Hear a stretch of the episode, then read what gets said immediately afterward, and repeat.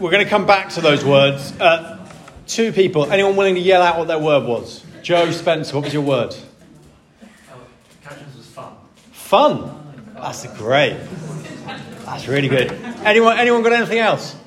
Yes, Esther. A lot. A lot. Good. One more. Let's take one more. Yes. Demanding. Demanding. Great. Hold those words in your head. We'll come back to them. Um, you saw in the video there. We'll come to that in a sec. Um, lots of chat around purpose.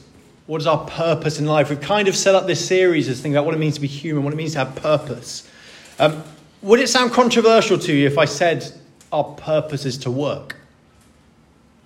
Um, I think we kind of give the game away in the questions we ask each other quite a lot. Probably the most common question we ask someone when they're an adult of age is, What do you do? Uh, even if you're not an adult, you're at school, it's what are you studying?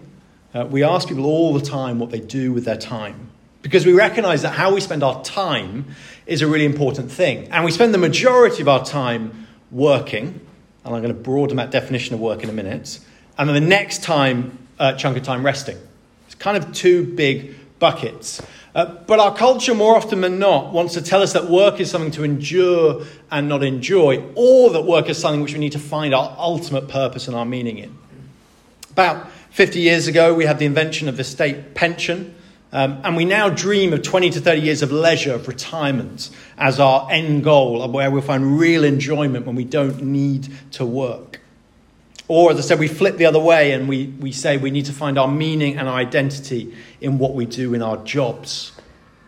As is always the way, and I think hopefully as we've seen in this series, uh, the Bible offers real clarity in the midst of the muddy questions the world is throwing at us.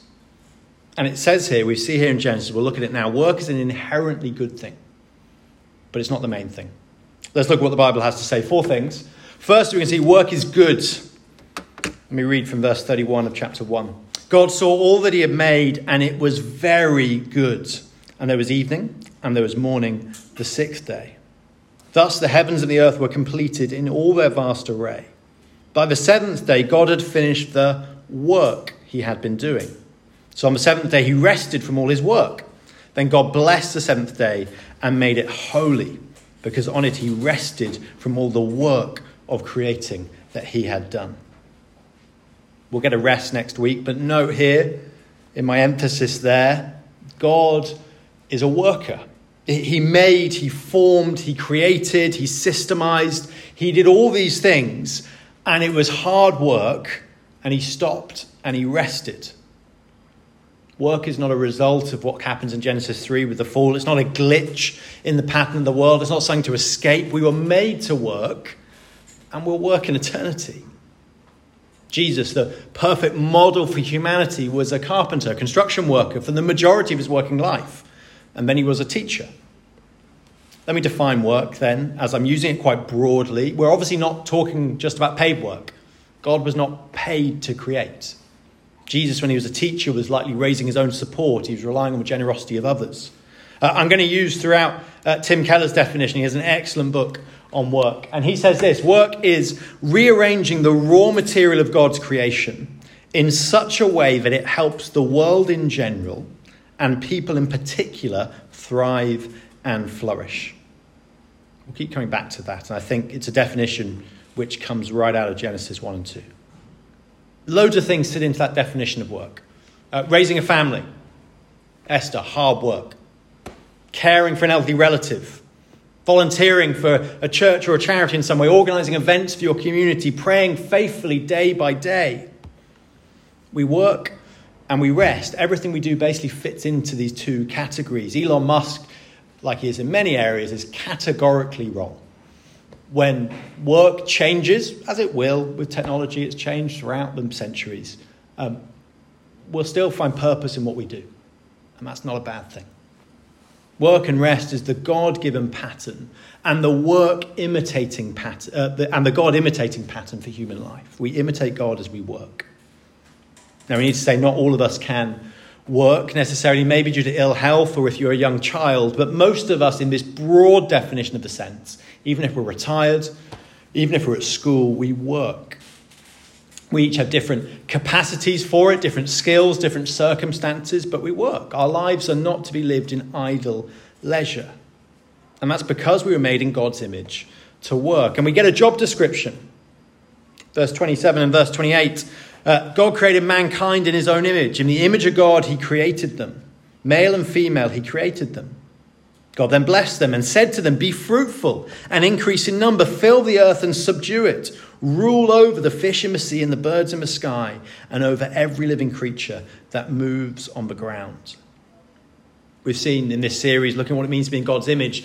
To be in God's image is to be his representative on earth. His, uh, we, we looked at it in I think, week one, his statue showing off the God who made the world around us. We're made to image God, to represent Him, to be like Him in some ways. And God is a worker. He ruled, and then incredibly, He delegates that rule to us.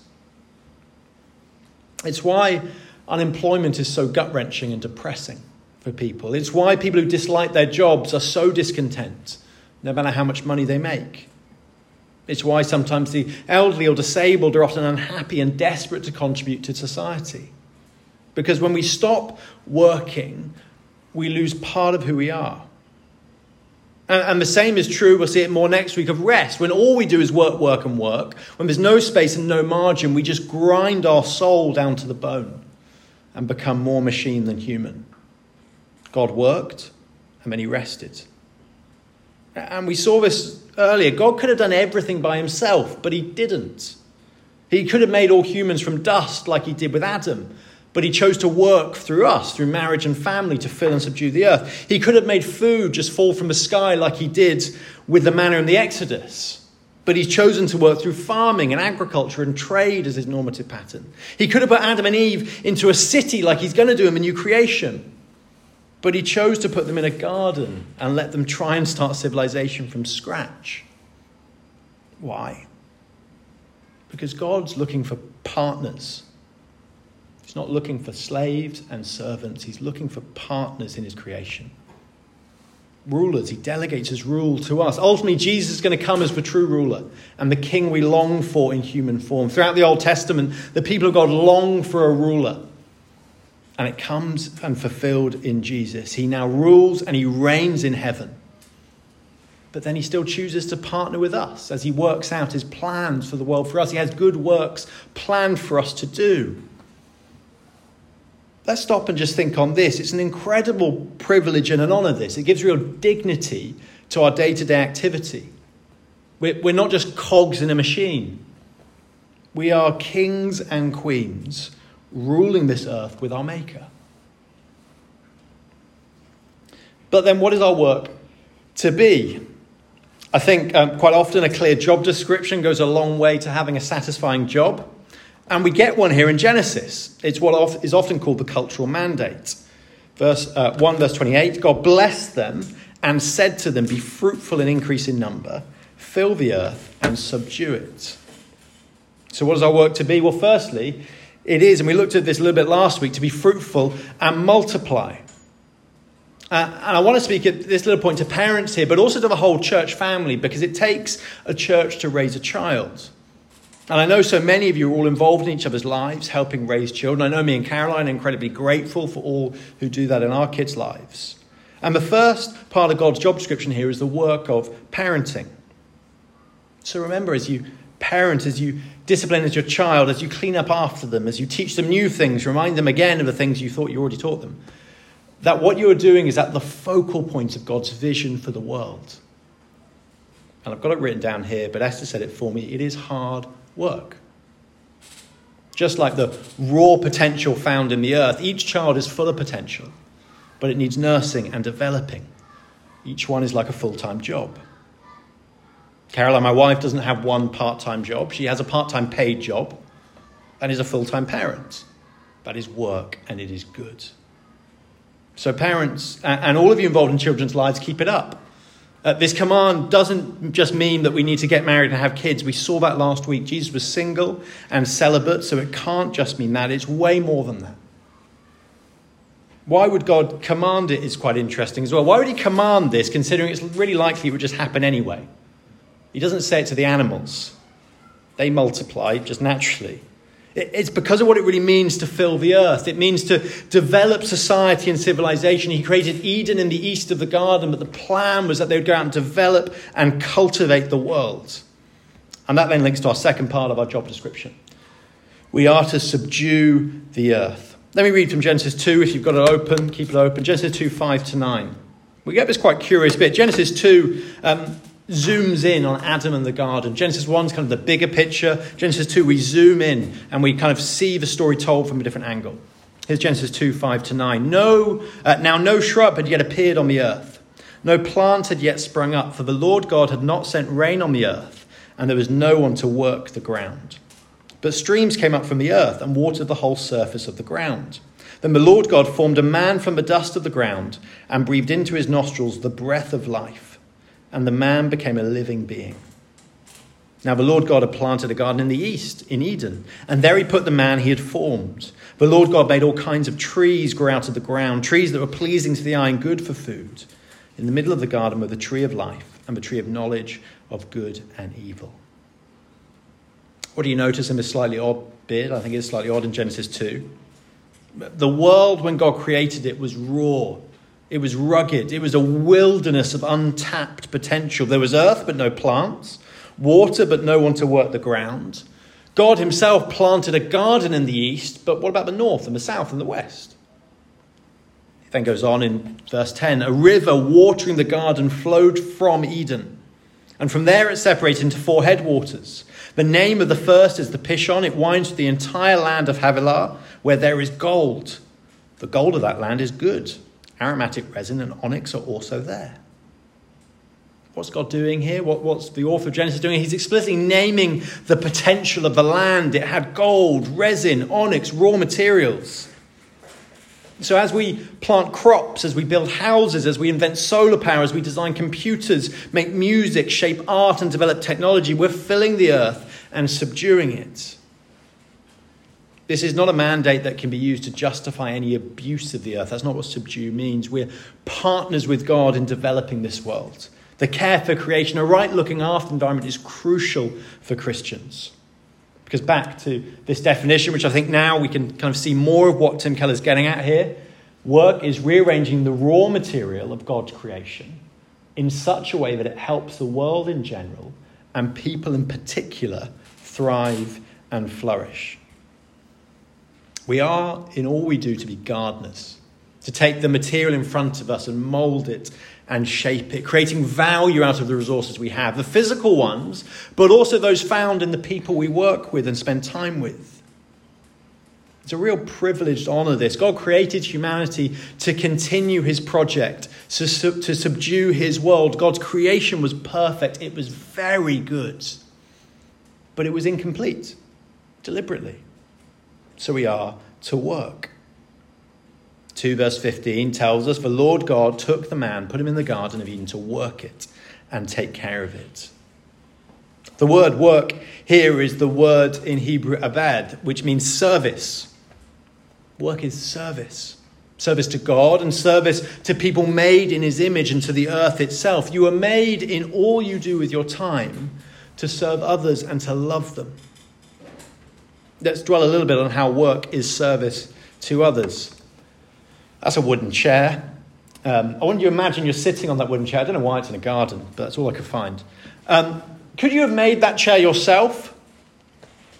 Possibly one or two people here might. Josh Davis is not here. Um, I think Neil might be able to make a chair. You make a chair? But he wouldn't be able to get. How would he get the wood? Could he cut down a tree? Sure, but then only after he's made the tools to do that. And then he's going to make some sort of vehicle to lug the wood and then a mill to cut up the lumber, and roads to drive, and then you might be able to get to work building a chair. It could take a lifetime to make one chair. Uh, imagine everyone quitting work now. What would happen? Civilized life would die. I think, I think I've heard this that if farmers stopped farming, it would take seven days for London to starve.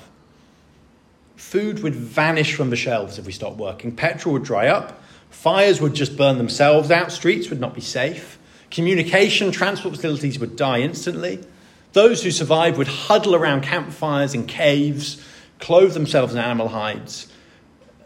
The difference between a wilderness and a society is work. So there may be no better way to love your neighbor than to do your work and to do it well. We rely on one another, we serve one another in how we work. The word abad here is also the same way in Hebrew used all the time throughout the Old Testament to describe worship. Work and worship are not separate things. We saw this in Romans 12. All of our lives are worship, including our work. So we're called to work rearranging the raw materials God has given us to bless the world.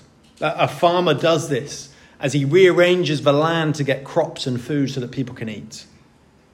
Praise the Lord for farmers. We don't often thank them. I read a really interesting blog recently which noticed how our culture now, we, we don't have a relationship with our farmers in the way we used to. We used to know them by name. I think it's a sadness that we really don't. We, we just take for granted the fact we get food on our table. A builder takes trees and rocks and makes home. We've been on holiday this week, and there was a building site opposite, and I was kind of marveling at it because I don't have a clue how to build anything with my hands. And these guys were making a loft conversion. It was incredible. They need an engineer to make sure that the building they do stands up. A musician, Joe here today, he takes a sound and tones, he rearranges them into something beautiful and melodic. The graphic designer takes shapes and colors and typefaces, rearranges them to make something visually interesting and clear. All of us, in the variety of work we do, are out working our purpose. And we're building towards the new creation. The new creation is not a return to Eden. It, it doesn't look backwards, but we look forwards towards a garden city, a new city, a developed world, which is the result of all the subduing and the multiplying we do as humans in the world. Paul in 1 Corinthians has this wonderful phrase as he's talking about who we are now if we're following Jesus. We are co workers in God's service, he says. Co workers, partners. I don't know how you often view your relationship with God. I think more often than not, I kind of view myself more like God's employee, not his co worker, not his partner. We think we work for God. And there is some truth in that. Paul often calls himself God's servant but we're also his co workers. It means we're not also working for God, we're also working with God. We're partners in this project. You're not just a parent or a software engineer or a student or a lab technician or a teacher. You are a modern day Adam and Eve as you rearrange the raw materials God has given you to develop and subdue and fill the world. So your work has value and it has purpose. But we need to remember work is broken because Genesis 3 follows Genesis 2. And I may have been painting quite a pretty picture, but it may not match up with our reality because work of all forms is often frustrating and disappointing. Genesis 3, if you've got the red barbers, you can flick there. Genesis 3, uh, Adam and Eve rebel. We had lots of talk there around the garden and how there was a tree of life and the tree of knowledge of good and evil. And God gives some guidelines and says, do not eat of those, but they do. And then we see this curse. God curses uh, the land and the snake and the man and the woman. And in verse 16 of chapter 3, we see this To the woman, he said, I will make your pains in childbearing very severe. With painful labor, you'll give birth to your children. Your desire will be for your husband, and he will rule over you. To Adam, he said, Because you listened to your wife and ate fruit from the tree about which I commanded you, you must not eat from it. Cursed is the ground because of you. Through painful toil, you will eat food from it all the days of your life. It will produce thorns and thistles for you, and you will eat the plants of the field. By the sweat of your brow, you will eat your food until you return to the ground.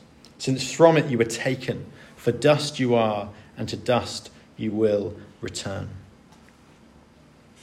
A result of Adam's abuse of his delegated authority, a failure in his ruling as a co worker with God, is that God curses his own image.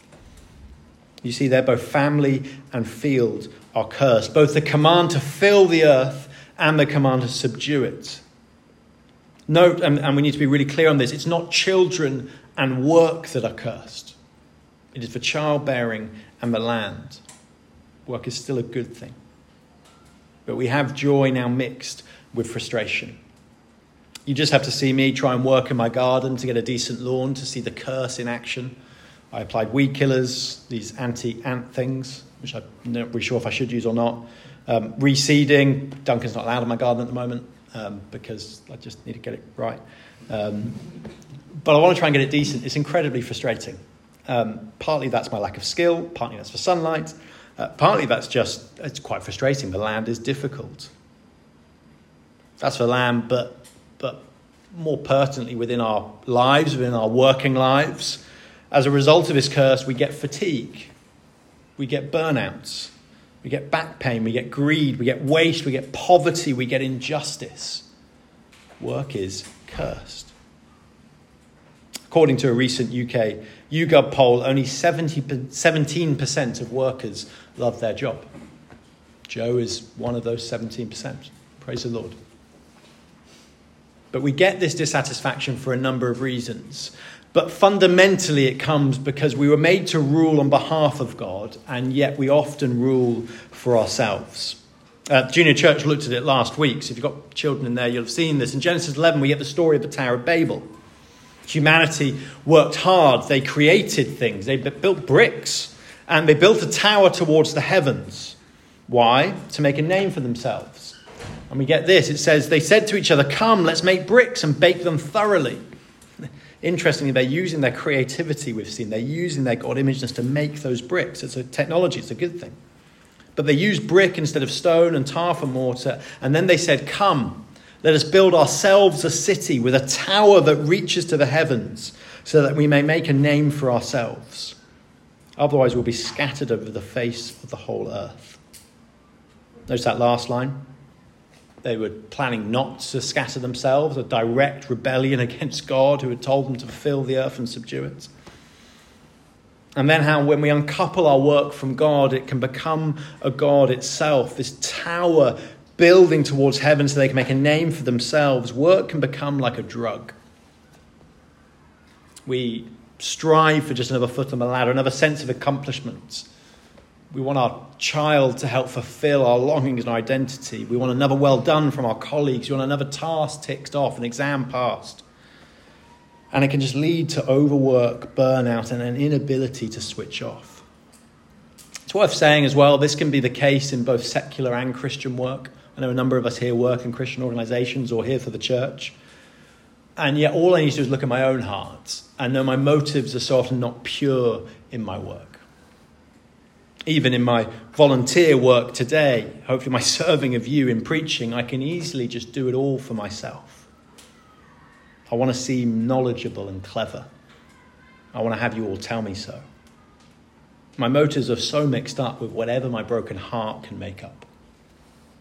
I know I can easily fall into making work my idol, the place I look for my joy and my satisfaction and my fundamental identity. I know that's a danger for me. For others, you may be listening to that and going, that sounds absolutely ludicrous. Why on earth would you do that at work? It may be rest for you. Your attitude may be, I live for the weekend. I live for my retirement. Your goal is to earn money, crack on with life, and switch on as switch off as much as you can. Live for the next holiday. And your leisure then becomes your identity. Because fundamentally, we're all striving for a sense of identity, a sense of purpose, a sense of belonging in a community. And that desire is not bad, it's inbuilt to us. It was put there by God as those made in his image. We long to be known and loved and have purpose. But when we search for identity and our belonging, what we do for work or what we do for fun, instead of in God and His people, we turn those things into little gods. And they come up empty and they disappoint every single time. It's like the Tower of Babel. It's ludicrous when you think about it. Ludicrous thing they can actually build a tower to the heavens. Yeah, they tried. They probably spent years doing that. And so often we try to do equally ludicrous things. Who we are and what we do are inseparable. And so it's not all bad to look to our work for some of our identity and our happiness. But my main point here is that we should expect our work to be a mixed bag. We should expect some of our dreams to come true, and we should also feel a bit let down at times. We should expect our work to give us a sense of meaning and purpose, but also to be regularly frustrated by whatever it is we do. We can't find happiness or satisfaction or whatever we're searching for in our work and our rest apart from in God. That may sound pretty bleak. I kind of built you up with work is good and now work not so much. Is any good news here? Well, what if God set it up this way? Have you ever thought about why he cursed Adam and Eve? Why he cursed the land? Was he just a psychopath? Was he an angry vigilante? Was he cruel and sadistic or just mean and angry? What if the curse is in fact a blessing? Because it drives us to God. If it wasn't for the curses, we'd just look for meaning and satisfaction in whatever we do for rest and work. And we'd find it. We would live in a paradise of our own making without our Maker. These frustrations, which we sit in now before the new creation, they're to push us to God. But what's amazing is what happens after Adam and Eve disobey God for the first time. They run away. What does God do? He comes to them. God comes to them. He meets them and he finds them. He searches them out. And this is the storyline of the whole Bible. Whilst we run away, while we run to other things for our meaning, our purpose, whilst we spend all our time building towers towards heaven for our own glory, God runs to us in his grace and in his mercy and says, Come back and trust in me. Fundamentally, we see this in Jesus God loved us so much that he sent his only son to die for us, to search us out, to bring us back into relationship with him. God comes to us and he finds us where we are. He finds us in the office. He finds us cleaning up sick on the floor for the third time that day. He finds us in the classroom, in the garage, in the kitchen. And in those places, in those moments, he draws us closer to himself if we'll let him. He uses those moments. He uses those frustrations and those joys to draw us nearer to Himself, to shape us and mold us more into His likeness as He prepares for us to live in the garden city He's prepared for us. So, finally, how do I work now in the midst that mingling kind of now and not yet that we live in? Well, Colossians 3:17 says this, whatever you do, whether in word or deed, do it all in the name of the Lord Jesus, giving thanks to God the Father through him. God values what we do, but he also values how we do it. In the midst of the frustrations of living this side of the curse, he calls us to do whatever we do in a way that pleases God. We need his help to do that.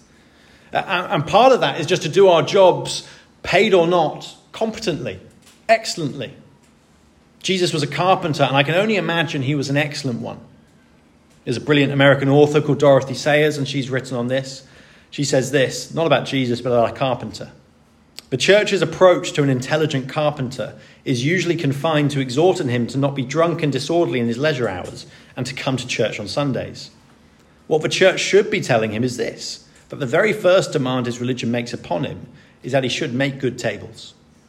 I think Jesus would make excellent tables wasn't a shoddy worker. We're called to be excellent in our work, whatever we do, doing it in service of others and for God's glory and in thanks to Him. Whatever the task, whether it's as common as raking a garden or as high powered as serving in Parliament, if you offer the work back to God and in service of others, it will shine and bring Him glory.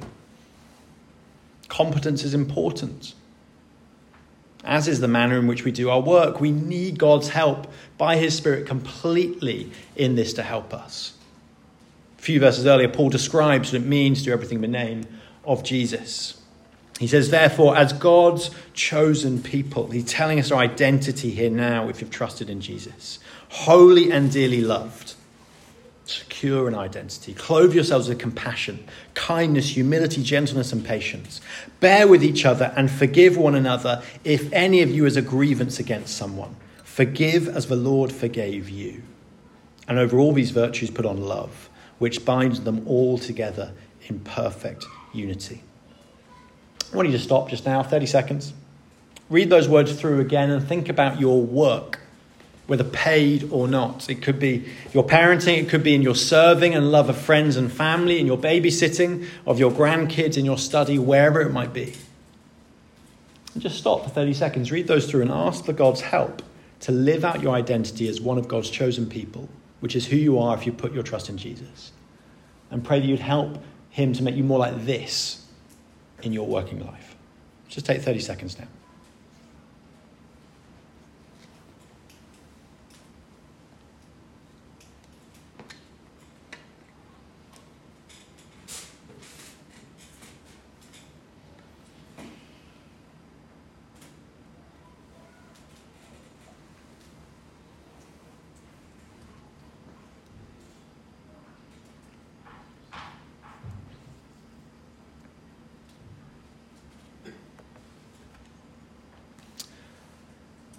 Taylor Swift, one of the most influential women in the world today, says in the film clip we see uh, each week at the moment I know it can be really overwhelming figuring out who to be and when, who you are now, and how to act in order to get where you want to go.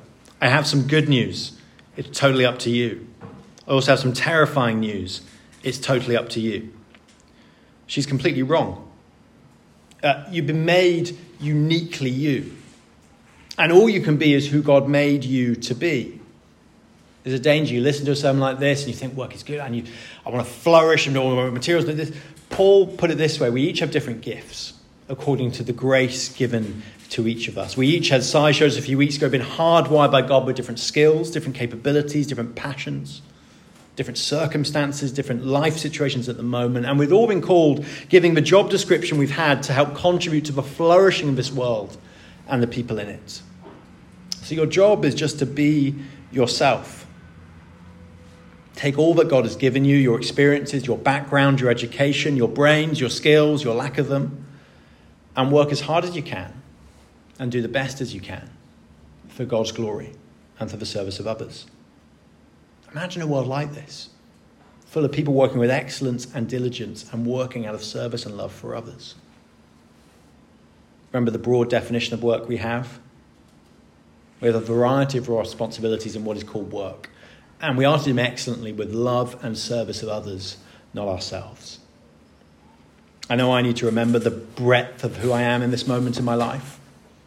Maybe you need to remember that as well that you're not just the job you do. You're not just a, a mother at home with the children. You're not just a student at school. If you put your trust in Jesus, you are, like me, firstly, a follower of Jesus, a disciple. Then, in the circumstance and situation I have now, I am a husband and a father who's been uniquely placed and chosen and called in to help Caroline, Duncan, and Layla and point them to Jesus. Also, to help lead a church here where I'm to use the few gifts God has given me wisely and in service of Him and for you. I have paid employment as well, which I'm to do excellently in the service of others. All of that makes up my work. You'll be able to name the similar things for you.